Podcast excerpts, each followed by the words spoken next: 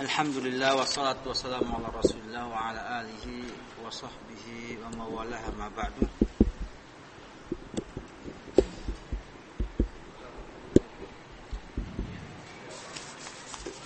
Kita lanjutkan Alhamdulillah pada perjumpaan yang kedua Sesi tanya jawab Kita coba untuk menjawab beberapa pertanyaan Yang bisa kita jawab Yang pertama adalah dalam kertas yang sampai ke saya. Saya akan buat misalnya satu kali kertas, satu kali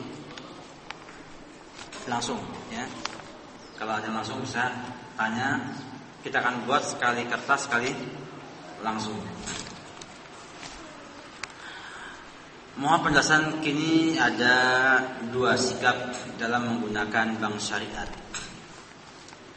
Sikap yang pertama Bank syariat yang ada di Indonesia ini masih sedang berupaya untuk menuju kesempurnaan sesuai syariat Islam. Memakai akad-akad Islam. Nah, maka analoginya jika ada barang subhat dan haram ditor pada kita dan kita tidak bisa menghindarinya karena hajat, tentu kita akan lebih pilih yang subhat daripada yang jelas-jelas haram. Sikap kedua, karena bank syariat masih belum sempurna, masih ada yang melanggar syariat, maka kita pakai saja bank ribawi yang jelas haram dalam memakai akad-akadnya dengan alasan keterangan Ibnu Taimiyah tentang kafir dan munafikin. Mungkin maksudnya ya, al munafik lebih bahaya daripada orang yang kafir karena munafik itu kafir tersembunyi. Kalau yang kedua kafir apa? Nyata. Bagaimana Ustaz? Saya akan jawab bahwa pada asalnya khanfilah manusia itu atau kita ini butuh nggak dengan? Ini pertama yang kita harus pahami untuk menyikapi hal tersebut. Apakah kaum muslimin sedunia ini sekarang ini butuh nggak dengan? Sebab kata para ulama rahimahullah taala sebagaimana disampaikan oleh Imam Al-Haramaini Al Malik Ibn Al-Juwaini kata beliau al-hajatul amah tunazzalu manzilat ad-dawrah Al-hajah amah, kebutuhan yang umum. Itu bisa ditempatkan atau dikondisikan seperti darurat. Yang ad-darurat kata ulama tubihul mahdhurat. Ad-darurat itu menghalalkan yang haram. Antum kalau makan bangkai haram. Ketika antum kalau makan bangkai, antum celaka, maka jadi jadi wajib untuk menyelamatkannya nyawa. Untuk menyelamatkan apa? Nyawa karena kita menjaga nyawa itu hukum nyawa wajib. Wala tulqu biaidikum ila Wajib makanya sehingga nyawa kita tidak melayang karena kelaparan. Kalau hanya darurat tidak sampai mati, hukumnya itu mubal. Jadi harus dipahami dengan jelas. Nah, sekarang kita lihat apakah kebutuhan umat Islam ini kepada bank sampai pada derajat kebutuhan yang umum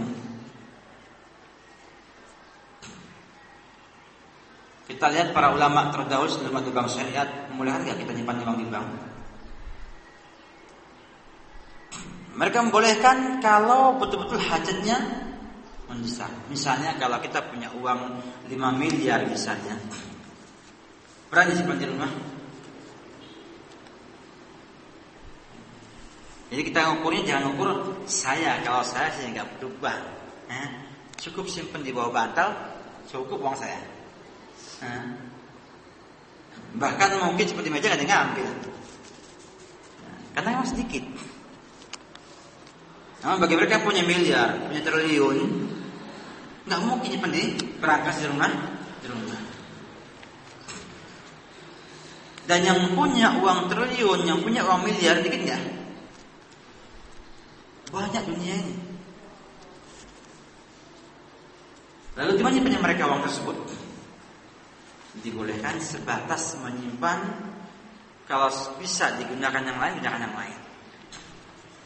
Artinya dibolehkannya itu hanya pada batas tertentu. Ulama membolehkan kita punya rekening untuk transfer di bank konvensional dulu sebelum adanya bank syariat Kenapa? Karena hajatnya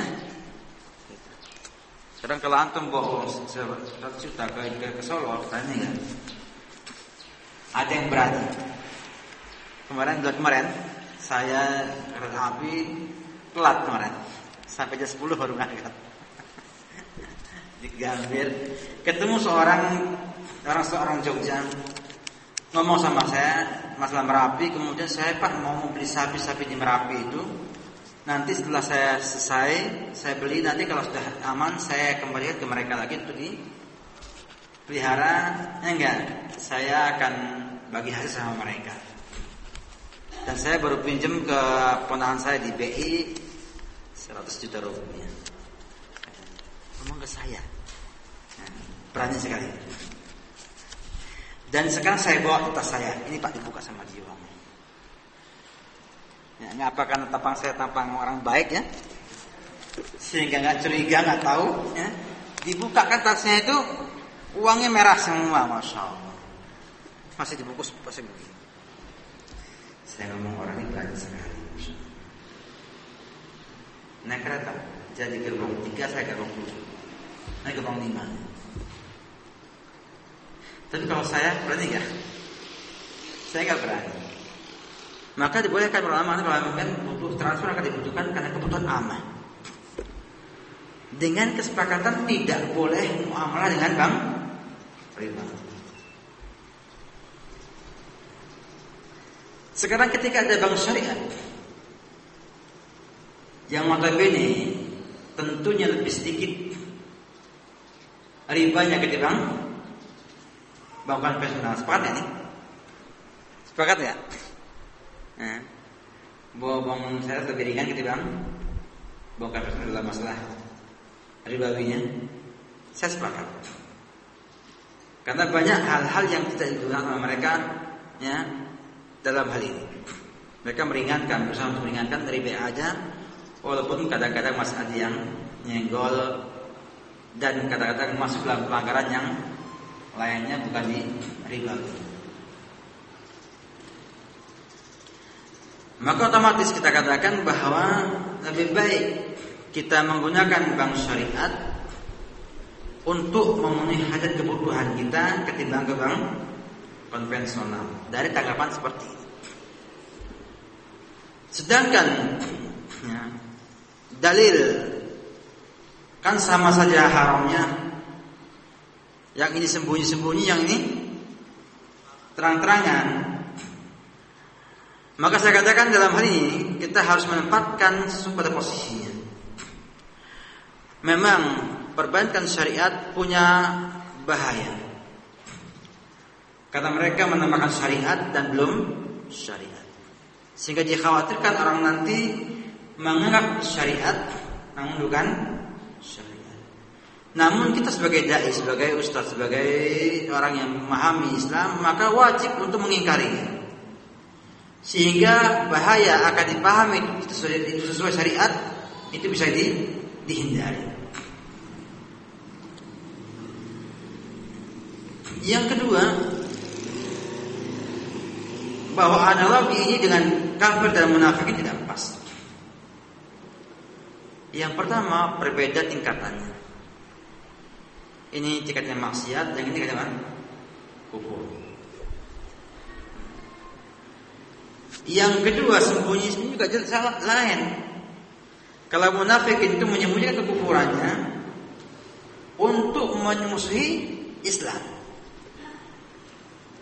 kalau bank syariat menggunakan nama syariat walaupun belum menggunakan syariat tujuannya untuk membela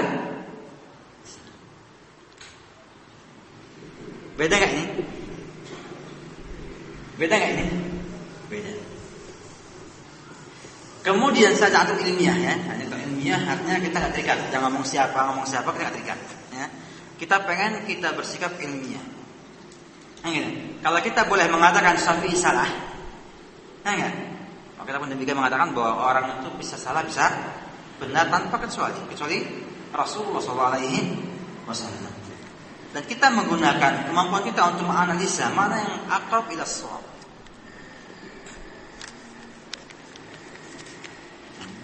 Akrab ila Atau dia mengatakan misalkan juga ada orang berbahari yang mengatakan bahwa bid'ah yang khafiyah yang tersembunyi lebih bahaya daripada bid'ah yang yang apa yang tampak. Kata kita ini juga kaidah perlu ditempatkan pada tempatnya juga. Sebab bid'ah juga bertingkat-tingkat, bid'ah bertingkat tingkat hmm.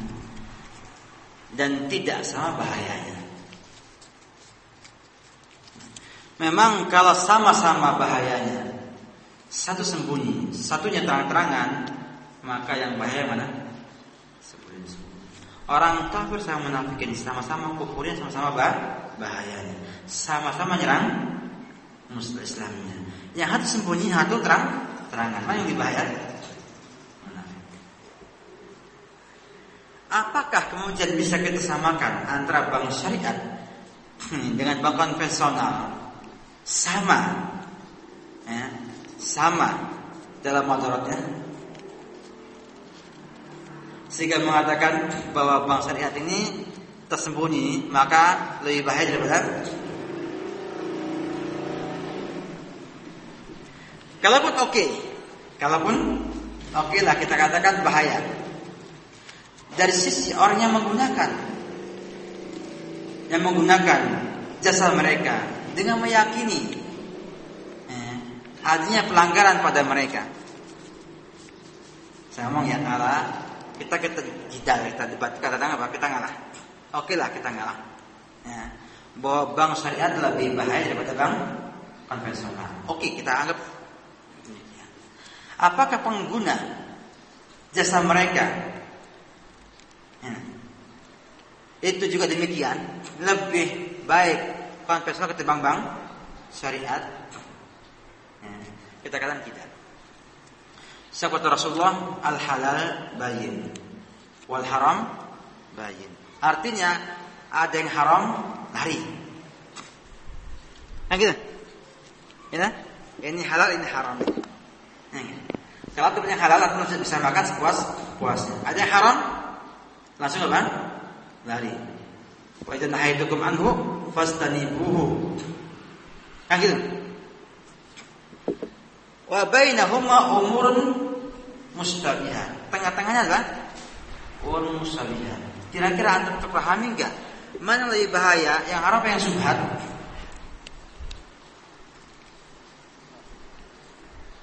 Sama-sama saya pengen antum mau ngalah lah. Jika antum ini jadi kawan-kawan dai semua, kawan-kawan ustaz semua, jangan ngomong saya kawan orang awam, jangan. Kita punya himmah kawan ulama semua. Walaupun kapan jadinya nggak tahu, pokoknya sekarang nyata jadi ulama juga. Supaya belajar, supaya belajar, jangan niatnya jadi awam aja. Jangan, ya. jadi ulama. Sekarang kira-kira jas lagi ini mana yang lebih lebih ringan, syubhat apa haram? Hmm? Syubhat sembunyi-sembunyi nih, nggak tampak. Yang haram nampak. Yang ringan adalah syubhat. Karena kata Rasulullah SAW, asyubhatu ka ra'il ghanam, ka ka ru'at yaitu kambing-kambing yang dia itu dipelihara di haulal hima, haulal hima. Hima ini apa maharimnya? Subat di sekeliling yusafu ayyuk afi. Takut kalau sampai keharaman sana. Makanya man ittaqa syubhat faqad istabara ali dinihi wa irdihi. Barang siapa yang menjaga yang subhat maka dia menjaga agama dan kehormatannya. Kalau ia nggak menjaga yang haram, eh, langsung hancur kehormatan tersebut. Langsung fa, fasikun julukannya dan itu. Maka kita lihat bahwa ternyata dalam Islam syubhat dalam artian barang, ya, harta, ya, enggak sama dengan syubhat dalam artian apa? Pemikiran. Dan tolong dibedakan perkara syubhat dalam makanan dan dalam harta tidak sama dengan syubhat dalam dalam pikiran pikiran manusia. Nah, ikhwan kadang-kadang mengambil gebiah uyah kata orang. Semuanya anggap sama. Nggak boleh. Jadi semua pada posisinya masing-masing. Jangan sampai kita itu menghantam semua kayak kita menghantam apa? Orang Indonesia semuanya baik kata orang Saudi melihat anak-anak jalur Islamiyah di Madinah haji haji baik-baik. Enggak ada yang lawan. Kata polisi haji saat pergi pergi orang Indonesia. Enggak ada yang lawan sama sekali. Kata Indonesia orang Indonesia masya Allah bagus semua kata orang Saudi Arabia. Nah, orang Indonesia melihat orang Saudi ada yang mengantarkan TKW, ada yang perkosa, ada yang membunuh TKW ya para Indonesia. Saudi semuanya jelek. Nggak ada yang bagus. Kita nggak boleh begitu. Kita harus memposisikan pada posisi masing-masing. Dalam harta, harta yang subhat lebih bagus harta yang kalau antum tahu ada dua pekerjaan, satu subhat, satunya haram, maka antum tidak boleh ngambil yang haram.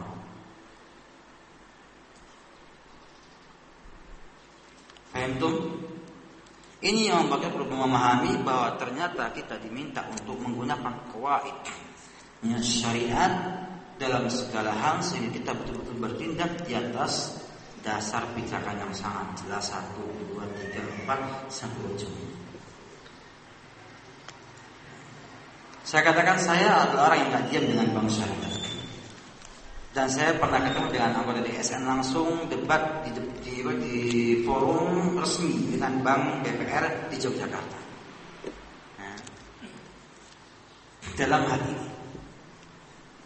Dan kita pun mau kalau mereka ada yang mau ketemu, kita akan temui, kita akan bicarakan.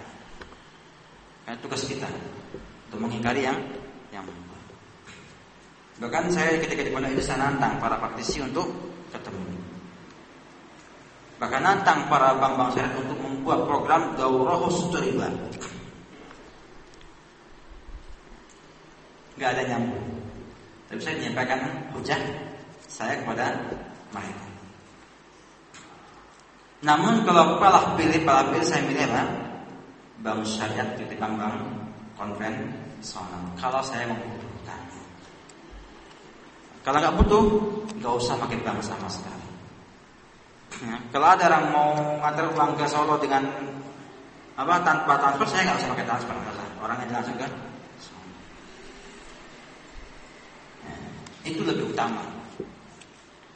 Dan saya sangat bangga ada ustadz yang ketika mencatat 60 juta saya nggak mau, saya maunya dibawa ke rumah saya. Saya bangga. Saya bangga. Ya. Ternyata ada ya di antara tuan salafin yang punya keteguhan seperti itu. Enggak mau menyerahkan ini. Yang mau punya uang berapapun juta kalau mau bawa ke rumah saya, saya tahan tangan di rumah saya, kwitansinya sudah. Tapi apakah manusia semua sama kayak itu? Itu masalah. Jadi kita katakan bahwa mokif pribadi adalah mokif yang kita harus hormati kita hargai, kita puji. Namun untuk sikap yang bersifat umum, ya, maka harus ditempatkan pada posisi umum. Karena Allah itu membuat agama ini untuk tidak membuat kita susah. Nabi innakum bu'ithtum mubassirin wa muyassirin wa lam tub'athu mu'assirin atau munaffirin. Hukam Qal Sallallahu Alaihi Wasallam. Jadi kita tetap katakan bahwa bank syariat itu belum syariat umur. Bahkan lebih pasnya belum syariat. Kalau mau bahasa kita belum syariat. Cuman kalau untuk bahasa mereka supaya mereka nggak nggak apa nggak nggak patah arang mau memperbaiki, ya kita katakan belum syariat. Silahkan eh, belum sempurna syariatnya disempurnakan sampai sesuai dengan syariat. Dan alhamdulillah syariat perkembangannya ada, mereka mulai menuju ke arah sana walaupun sangat lambat sekali.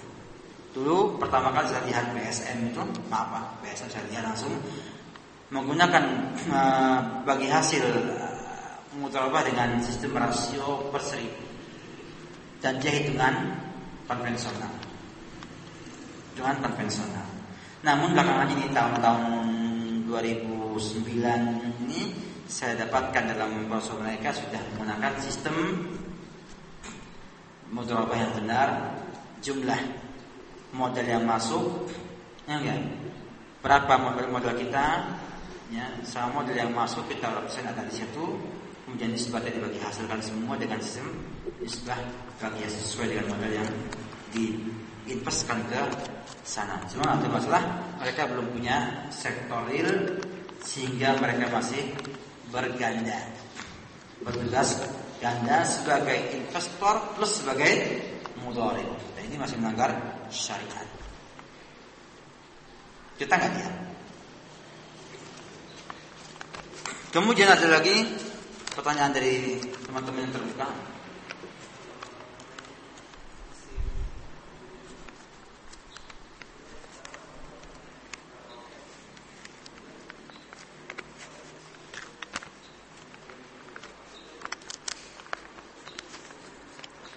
Para ulama rahimahullah taala saya ini ada nanti saya bahas ya. Uh, ada ada pembahasan mengenai kartu namanya bitakoh iman atau bitakoh plastikiyah. Mereka membagi dalam tiga uh, membagi dalam uh, dua ya dua jenis yang pertama namanya debit card yang kedua kredit kalau debit card ini adalah kartu yang kita wajib punya rekening di lembaga keuangan yang ada. Ya. Kemudian kita gunakan seperti ATM ya, dan juga digunakan untuk belanja di supermarket ya, dengan sesuai dengan budget yang dimiliki di rekening. Gak boleh lebih. Jadi bukan utang ke bank bukan. Nah, ini kalau banknya bukan bank ribawi boleh. Kalau misalnya ada BMT bisa buat begitu tanpa hubungan dengan bank ribawi, ya, maka boleh. Yang kedua adalah kredit card, kartu kredit di mana bank memberikan kepada kita kemampuan kebebasan sepuas-puasnya untuk menggunakan uang namun nanti membayar ke lembaga keuangan tersebut. Ya, setelah jatuh tempo. Jatuh tempo. Dan kena denda. Ya gitu. Siapa yang punya hanya kartu kredit? Saya yang itu saya paham. Ya. maka di sini kita lihat pertama mengharamkan kalau kredit karena apa? Karena ada ribawi di sana. Sedangkan muamalahnya, muamalahnya dalam menggunakan untuk kredit ada beberapa pihak yang terkait. Ya.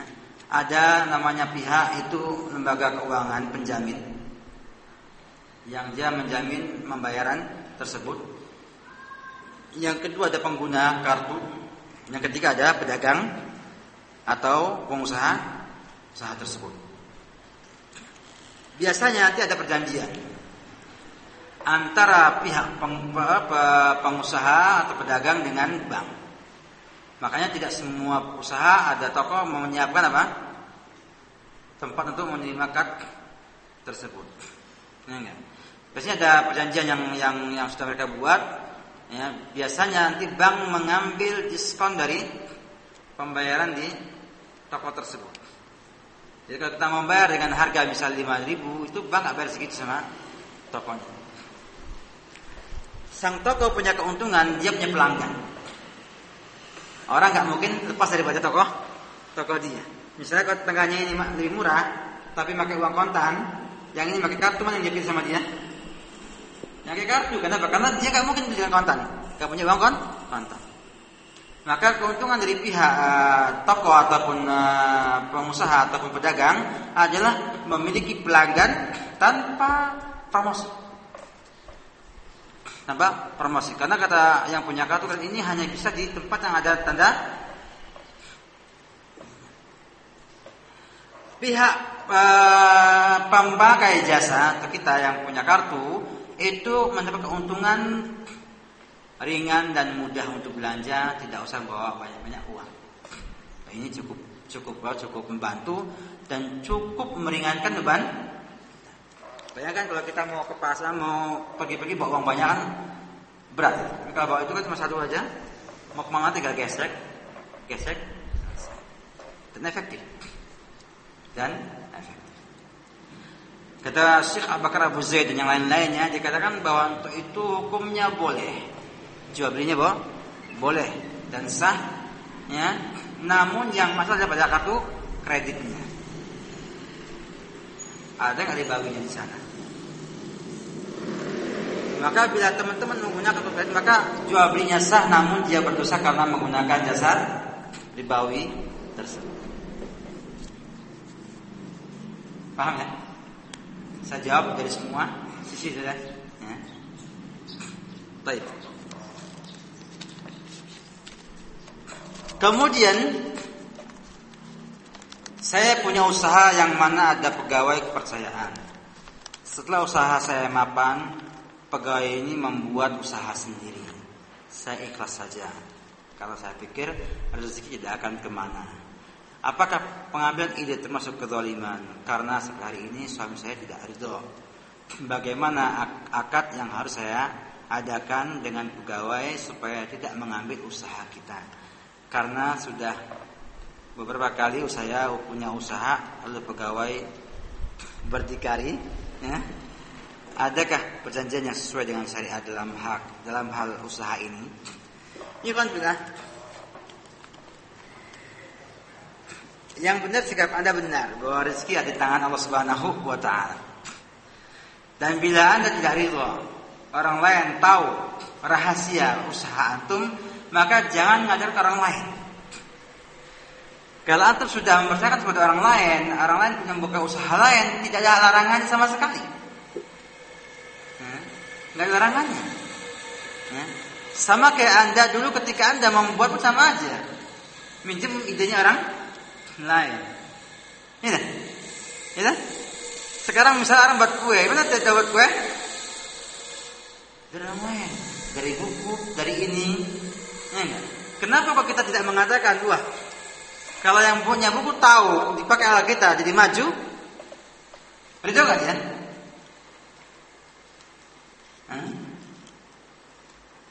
Iya, kita mesti demikian. Kita jangan egois. Jangan egois. Kita katakan boleh.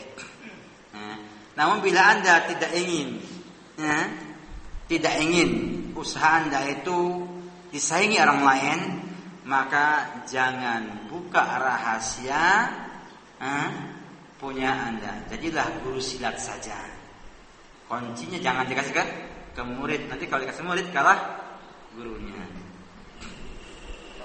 Kalau antum mau pakai gaya ustad, kasihkan semua ilmunya. Biarlah orang maju-maju, saya dapat pahalanya. Pilih mana kira-kira? Hmm. Kalau saya milih ustad, saya ustad. Yang kedua Ikhwanullah, saingan itu adalah bagus. Artinya kalau ada yang namanya antum, antum harus punya kelebihan lagi yang lainnya. Dan itu berpacu. Sehingga antum menjadi kreatif, inovatif dalam hal ini. Dan jangan takut, rezeki tidak akan hilang. Saya pengalaman langsung. Di Yogyakarta, antum tahu semua tokoh iya yang saya Jogja tahu toko pakaian muslimah termasuk pertama di sana yang punya Ustaz. Ya. Beliau berjasa karena masuk orang pertama yang bawa saya ngaji.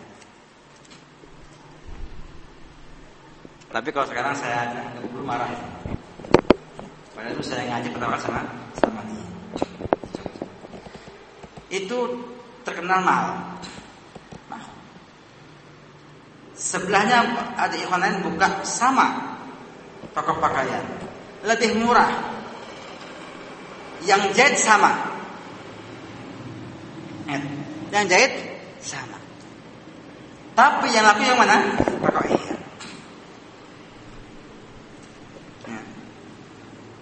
Tetap yang laku kata kok pakainya mati. Padahal sisi pakaian mutu sama waktu pabrik. Satu pabrik. Hmm? Yang kedua harganya di bawah yang ini. Dan memang dia juga ada tujuan untuk Nah ini nggak ada. Dia usaha sama, dia pengen laku, maka dia buat apa usaha? dimurahkan. Untungnya nggak dibanyak, dibanyakkan. Namun orang tetap tidak percaya dengan sesuatu, kadang-kadang nggak mau, tahu, tetap sih. Ada yang ngatur rezeki.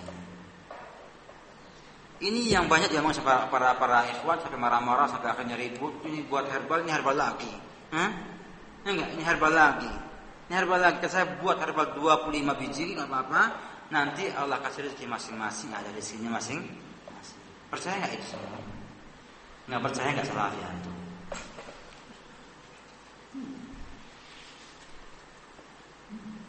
Nanti bahaya itu kalau di dikembangkan terus nggak mau disaingan bahaya.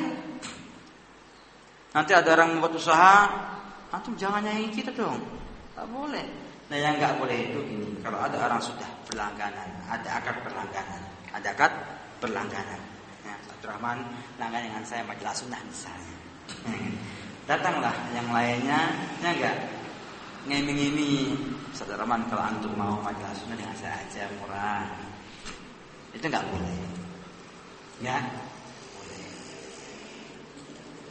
Ini yang kadang-kadang tidak diperhatikan oleh para ikhwan. Tapi kalau dia berpengumuman umum Majelis saya jual 12 ribu misalnya Majelis sunnah saya jual dengan diskon 10 persen Kok pindah Ustaz ke sana? Bukan salah dia Salah saya Kenapa saya nggak kasih diskon 11 persen? Hmm? Ya mestinya kalau kita ada dua orang ini sekarang herbal sama herbal, kenapa kita gak pakai kaidah? Buat kartu anggota, misalnya atau kartu lang langganan kartu langganan yang punya kartu langganan saya kasih diskon boleh hmm. di Solo semuanya hmm. itu banyak toko herbal. Tapi orang kalau sudah dengar Guroba yang punyanya LG itu nah enggak itu orang percaya murah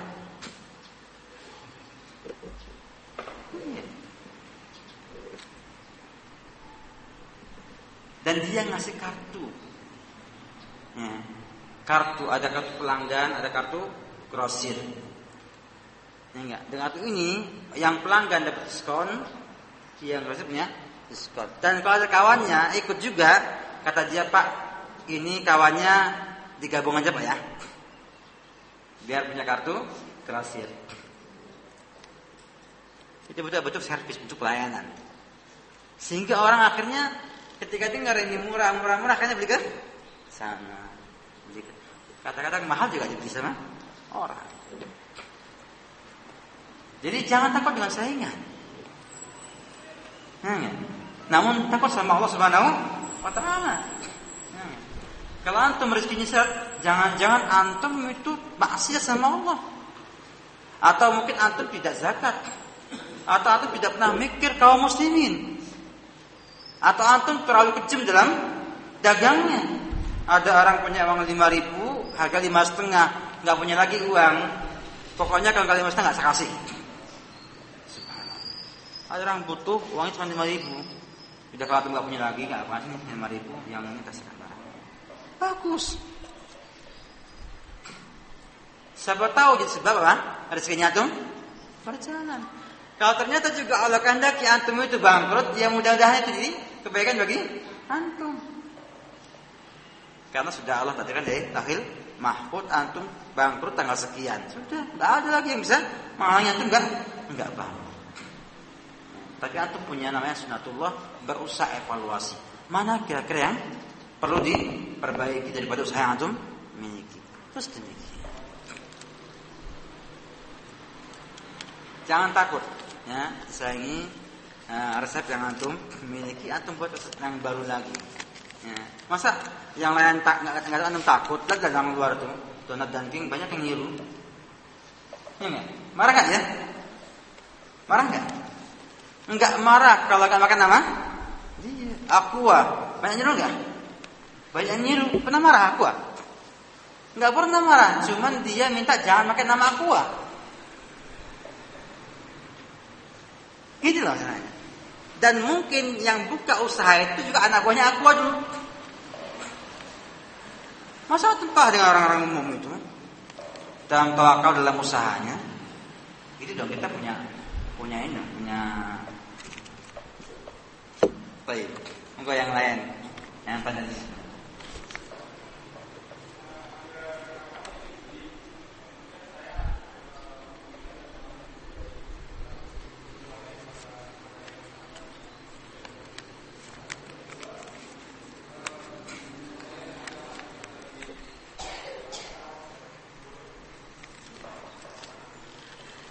Yang pertama nitip. Nitip itu alhamdulillah ada kita tidak ya, tidak lihat lafaznya, tapi hakikatnya. Sekarang ada orang pesan barang. Pesan barang itu kadang-kadang dia pesennya dengan akad amanah atau dia pesan barang enggak nanti beli kita. Tolong ini dibedakan. Ya. Kalau dia itu pesan barang, janji mau beli barang ke kita, Pak carikan barang ini saya beli. Maka antum boleh carikan barangnya. Setelah barangnya ada, Pak ini saya jual sekian. Dia beli, selesai. Gak masalah. Namanya janji beli, kemudian akad jual belinya kapan? Setelah barang kamu miliki. Yang kedua ada yang nitip betul. Saya mau ke pasar Pak, kalau gitu saya coba ya, berikan barang ini, ini. Antum beli barangnya, kalau antum ingin untung atau nggak mau saya Pak ini saya beli, saya minta Pak, minta upahnya, minta upahnya, boleh. Nah, karena itu antum jamanat seseorang dan antum minta upah boleh. Sama dengan kejadian yang baru saja ditanyakan oleh seorang seorang akhwat yang tanya ke saya. Emol BBM.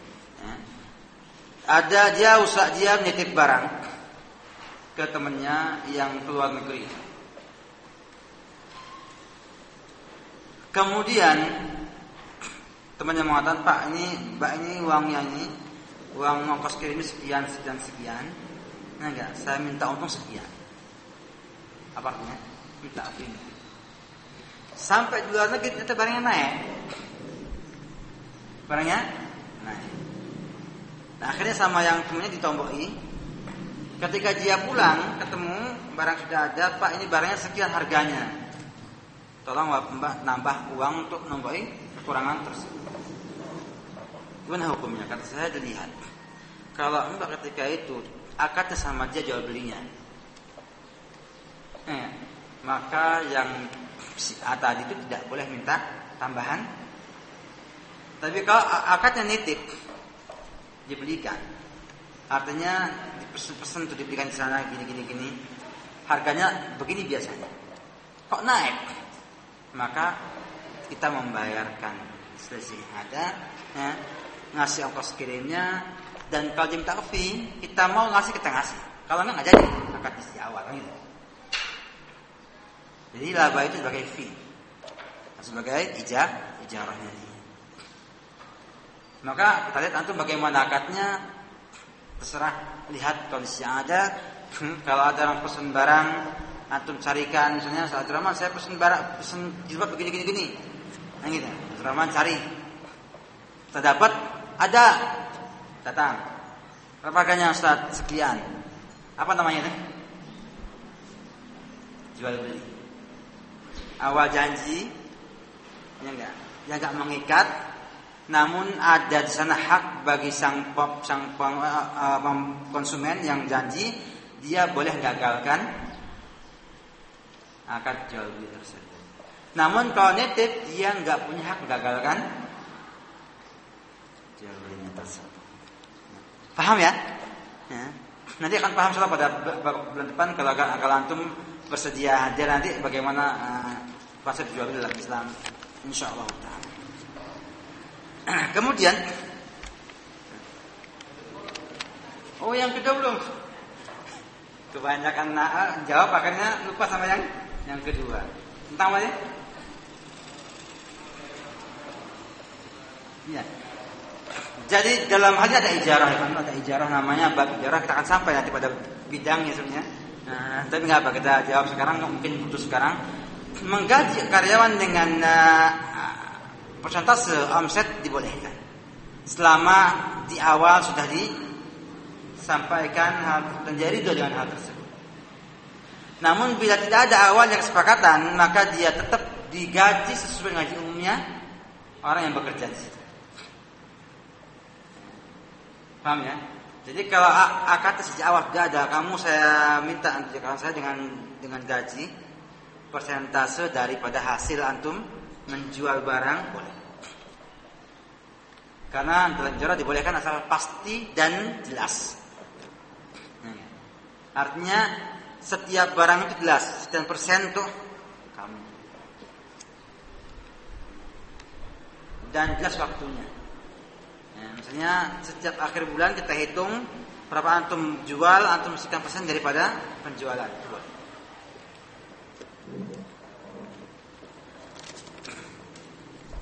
Saya minta yang terakhir ini ya. Sudah agak siang. Sudah mulai panasnya. Kata Bintara. Hmm? Saya wirausaha kecil-kecilan Alhamdulillah mudah-mudahan bisa jadi besar. Hmm. Yang saya tanyakan Ustaz, karena saya seorang pedagang dengan modal pas-pasan, karena terbentur dengan modal terpaksa akhirnya saya ambil bank harian. Padahal saya tahu itu nggak boleh karena terpaksa. Kalau nggak dipaksa akhirnya nggak berja berjalan dalam perdagangan. Itu karena perdagangan saya diuntungi nggak cash. Pertanyaan saya, apakah dagang saya itu haram tapi tidak sah atau haram tapi sah? Ini Berarti paham ya? Paham dengan kajian tadi kita ngomong ada haram. Tidak sah ada haram ha? Sah. Kalau diutangi dalam pandangan saya utang nggak utang harganya sama. Apakah itu baik Ustaz? Terangkan riba internasional. Waduh ini ada riba nasional, riba internasional, ada riba daerah, riba ranting ya. Riba cabang nggak kita riba kita akan bahas nanti setelah jawab mungkin ada yang kedua bagian yang ketiga tambah masalah riba insyaallah taala. Jadi tidak boleh. Ya, tidak boleh mengambil riba bank harian ribawi untuk tambahan modal. Nanti usahanya macet nggak apa, usaha yang lain. Usaha yang alhamdulillah Allah buka kita usaha banyak. Kalau emang nggak sanggup usaha ngutang, jangan diutangkan barangnya. Yang kedua yang terbaik kata usaha itu sesuai dengan kemampuan. Usaha itu dengan kemampuan nanti akan bertambah dan bertambah dan bertambah. Dan kalau antum tahu banyak orang usaha dengan bank hancur, banyak sekali. Hmm. Karena apa? Karena dia harus membayar ribanya tersebut. Di antara pengalaman yang saya dapatkan dari pengusaha adalah ada sama pengusaha dai di Yogyakarta karena dia tahu semua Pak Sunardi ya, punya istri usaha supermarket. Masya Allah bapaknya itu dai ke mana-mana ya. Sang ibu jadi manajer supermarket. Punya dia sendiri. Sehingga kalau dia sudah dakwah ya, dia pegang dakwah saja pegang dakwah di ketua DDI di Jogja. Kalau dia ceramah bangun masjid, dia ceramah, dia sumbangkan uang 5 juta langsung. Ya saya wajar orang ada 10 tokonya ada dua yang di maka yang lainnya toko-toko ada 10 toko. Satu manajernya sang istri tersebut. Kata istrinya itu, kata ibu Nardi itu, katanya dulu saya pertama kali usaha menggunakan uang bank. Tidak pernah untung, rugi terus. Ya. Sampai katanya dia, akhirnya saya azamkan tidak hubungan bank sama sekali kecuali transfer. Akhirnya dia buang semua utang-utang, lunasi semuanya, dan dia usaha dengan yang dia miliki. Terus dia usahakan ada sampai akhirnya punya Pamela satu, Pamela dua. Ya. Yang dia bersama dengan orang Cina. Ada di jalan Kusuma Negara. Dia muslim masalah, insya Allah. Ya. Dan uh, ketua Dewan Dakwah Indonesia di uh, Yogyakarta. Jadi kita lihat bahwa ternyata tidak mesti kita itu mengambil apa uang ribawi kemudian kita bisa maju usahanya. Dan mungkin saja dengan tidak ada gambaran mengambil utang dengan uang ribawi malah bisa menggunakan uang yang ada untuk usaha yang lebih barokah, lebih baik lagi. Kalau kita mau menjual barang utang dan tidak utang itu sama harganya itu sangat baik yaitu yang tidak ada sama sekali eh, apa namanya itu kerancuan tentang hukumnya. Halalnya murni. Ya, kalau sepakat para ulama mengatakan kalau bisa menjual barang cash sekian dan juga utang sekian sangat membantu sekali. Orang yang nggak punya uang bisa beli barang murah, namun nyicil yang punya uang bisa cash langsung bisa digunakan dengan Maka demikian ya kita cukup pada hari ini. Insya Allah kita jumpa kembali pada ahad kedua. Di bulan yang akan datang bismillah taala dan insya Allah kita akan mengambil tema fikih fikih jual beli edisi pertama menyangkut permasalahan hakikat jual beli rukun syarat dan klasifikasi jual beli bismillah taala demikian dari saya Mohon maaf atas segala kekurangan yang ada. Wassalamualaikum warahmatullahi wabarakatuh. Wassalamualaikum warahmatullahi wabarakatuh.